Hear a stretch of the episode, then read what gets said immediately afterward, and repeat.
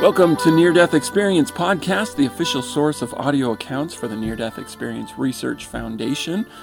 I'm Chas Hathaway, author of Life in the Spirit World What Near Death Experiences May Teach About Life on the Other Side. Today's uh, experience is by Lawrence on NDERF.org, the Near Death Experience Research Foundation website.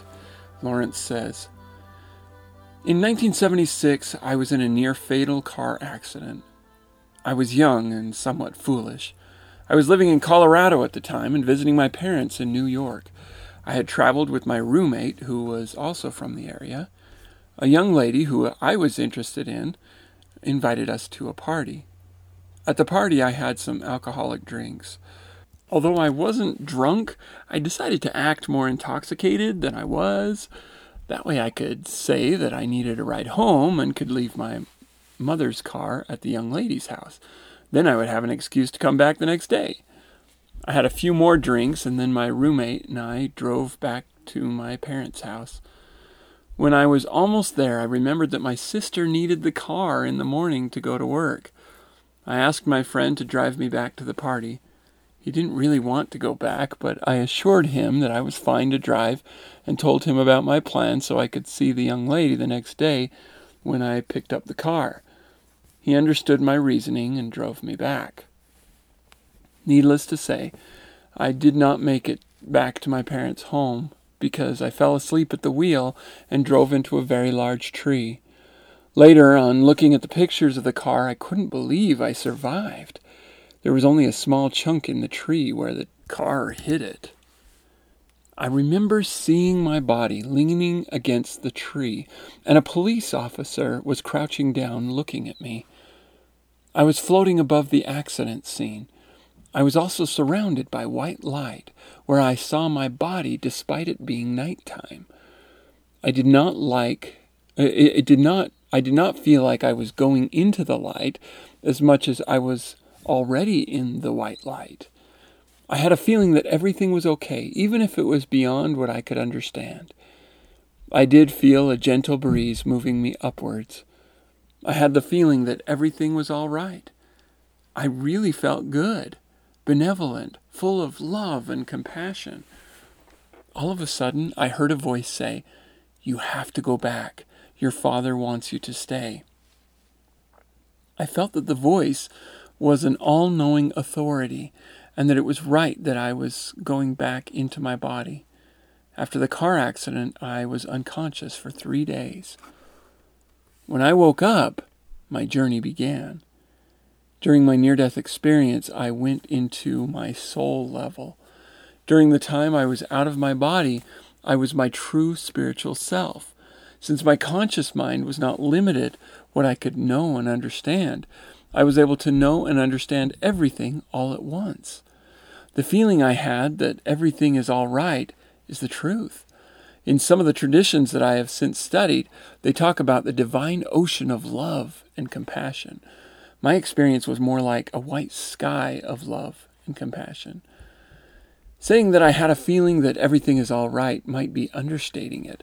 It is a knowing that myself, everything, and everyone is really all right and good. When I'm in touch with this feeling, I see a lot of all right and good in others and in everything. As I am writing this, it sounds small compared to what it is, but it is gentle and caring in a way that does not impose itself on others or anything. In one way, this feeling is subtle but cannot be denied. It is a general direction with a knowledge that the most wonderful, most loving, and most compassionate experience is felt by loving in that direction. That feeling is ahead and here in the moving toward it. I had an experience that I did not really pay very much attention to at the time. I didn't understand the impact it would have on my life until years later. I mentioned my experience to one of the professors after a workshop I was uh, that I taught there. She asked me to speak to her class, and she taught on death and dying. I was happy to do that. I like teaching, and I thought I could teach about spirituality, one of my favorite subjects. I started do, to do research to be prepared. I also posted a notice online that I was going to be talking about the near death experience and got a big turnout. During my research, I could see that the near death experience was a turning point in my life. After the car accident, I started to meet a lot of people that had near death experiences, and like me, it was because of their experience that they had become interested in spiritual studies. Some, like myself, had developed astute intuition and sensitivity to the energy of others, a connection to a feeling of benevolence that is present everywhere. And the experience and experience this energy in their hands when touching others. At that time, I did not acknowledge how amazing this is. My desire to learn about this benevolence was stronger than my understanding that it was unique and wonderful. I wanted more. Looking back, and after years of studying spiritual phenomenon, I know during the NDE that my spiritual seeing and hearing abilities were activated. Since then, my life's journey had become about connecting to this great source and serving others. When I work with someone, I can see this light in them that it is all right and good. I can also see how to connect them to the, that light, both energetically and psychologically. I have a natural ability to know what to talk to them about, to open up their consciousness and conscious mind to allow them to connect with this source of benevolence and well being, and it heals many things. Thank you for reading. Dr. Lawrence Brock. And then Lawrence leaves a URL, lawrencebrock.com. That's the end of, of the experience. And while, again, kind of like the experience we shared yesterday, this was not uh, deep going into another location and seeing landscapes, there was, again, this sense of, uh, he says, I was able to know and understand everything all at once. And in his case, there was even more this sense of everything is exactly as it's supposed to be. Everything's all right and good. Very interesting. And while, as someone who has not had a near death experience um, and cannot relate to some of the abilities that uh, Lawrence seems to develop, I can relate to some of the interests that he takes on and um, the recognition of the world around him from a spiritual uh, point of view and, and so forth, and, and the sense of compassion and lack of judgment toward other people. That's been something that has been evolving quite a bit in the last, especially decade of my life, is this lack of judgment towards others and and a sense that everybody has good in them and that everybody has something to offer in this life. You know, I think I can sense in a way. I can't I can't tell obviously what people's life purposes are, but I can look on anyone and say, I can see why that person would be sent here. They've got some really good things to do and they're doing some really good things now. And it's it's like there's just a glimpse of the idea of everybody having a purpose and not not seeming strange. Maybe that's maybe that's the little bit that I do share is is this sense that everybody does have a purpose. Everybody does have incredible and infinite worth. I sense that. I feel that. I just don't know what people's individual purposes are. In fact, I think it would it, I suppose it might be even easier to to point out potential uh, purposes in other people than even in myself because I feel like in myself I'm just this mush of, of ideas and desires and frustrations and you know just everything that I experience on a day-to-day basis. And it all seems like a big mess. But I gather that uh, when people get to the other side they sense that purpose in a much bigger way especially if they have been trying to fulfill a purpose, even if they don't know what that purpose is. So stay close to God and and talk to him about what your reason for being here is. He may or may not tell you what it is, but he will likely lead you along that path. even when you don't know that you're being led. I think there's something profoundly um, common about that. People who try to keep God close in their lives are led by God more often than they think. That's my suspicion. So, I did want to say if you guys have questions about the afterlife, questions about the spirit world, questions about death or the dying process, uh, I mean, you know, anything related to to this subject, I would be very interested in hearing these questions and whether or not I have the answers or, or know the answers, I am incredibly comfortable saying, I don't know.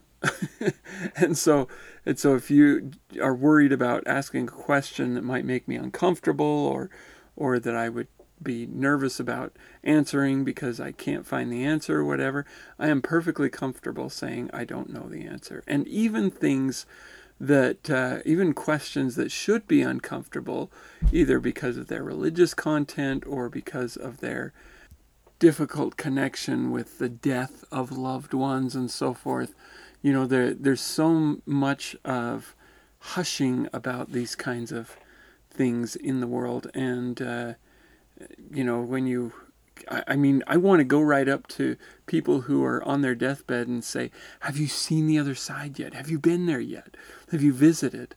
I want to say to old people, Have you ever had a near death experience and seen the light or seen people or whatever? You know, I just want to get out there and, and ask them that or, or even ask them, Have you had times of, of, you know, where you thought you were going crazy, but some things happened that you can't explain, or dreams that were just uncanny in some way that uh, that have got you thinking. I I would love to just walk up to people and ask them that, and yet it's uncomfortable to do that kind of thing, especially as it relates to death. You know, somebody's got cancer and is given six months to live. You don't want to go and say, "Are you ready to die?" Are you excited about it? You know, what? You know, you just don't bring that kind of thing up because our culture says no, you don't do that. And while I do think it's unfortunate that we don't talk about death more and more often and more comfortably in, in our culture, um, I am very comfortable talking about it if someone else is willing to. The biggest reason I hold back on anything is because I'm worried about making other people uncomfortable. And so it's the kind of thing that it's it's always the elephant in the room for me. This subject of near death and spirituality and the spirit world and and mysteries, things that we don't fully understand. And I'm really excited to talk about them, but I don't bring them up with people personally very often because I don't want to make them uncomfortable. My point is, if you have questions about the afterlife or the spirit world, whether or not I can answer them, I don't know. But uh, I would I would be happy to take on the challenge of of seeing if I can find the answer, or even just bringing the question to the podcast listeners so that somebody out there who may have an answer may be able to answer it. So if you've got questions, send them my way. You can either do that by emailing near death experience podcast at gmail.com or by calling 970 NDE cast.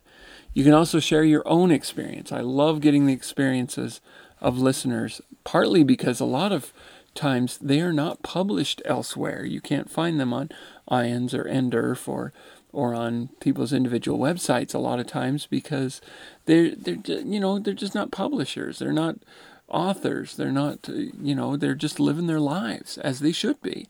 But they don't get opportunities to get these messages out there because they just don't feel the call to do it. But they may feel you may feel if you're listening or you know somebody who might uh, fit this bill um, that may feel you know what i've been feeling like i need to share it in some way i feel like i need to let people know, anyone who's willing and prepared to hear it. And honestly, this audience is prepared to hear it. So uh, we're looking for that kind of thing, and we're excited to come across these kinds of experiences. So, if you would like to support the podcast, you can do so by either purchasing the book Life in the Spirit World Um, and you can also support the podcast by going to patreon.com slash ndecast. There's a link to that on Near Death Experience Podcast.org um, that says support the podcast, and it will take you there. You can there become a monthly ongoing contributor, and as a thank you for doing that, um, you will have access to an additional weekly episode of the show which is great. And you'll also get a free copy of the ebook of the uh, Life in the Spirit World. And by the way, those of you that have purchased the book, if you could do me a huge favor and just go to Amazon, the, the link on Amazon, you know, whichever one, Kindle book or softbound, whatever, and just write a review. And, you know, if you love the book, five stars is awesome, but being authentic is the most awesome. So if you can authentically give five stars, then please do it. That would really help. If you just didn't like the book, uh, you know, then uh, then at least you know maybe say something about about uh, the what you didn't like about it, so that it can clear up for other people that would like to buy the book what they would, you know, whether they would like to buy it or not. I'm often more likely to purchase something if I see there's good and bad reviews, and the good just outweighs the bad, and and especially when people who have bad reviews have a specific reason for it, and the reason is fairly benign in my mind. I'm like, well, that's not going to be an issue for me. I don't have a problem with that. Or if it doesn't do this function that you thought it was, or this book doesn't cover this topic that you just weren't interested in anyway. You know, um, so just give an honest review. It will, it'll help people discover the book, and uh, with that, thank you all of you so much again for listening.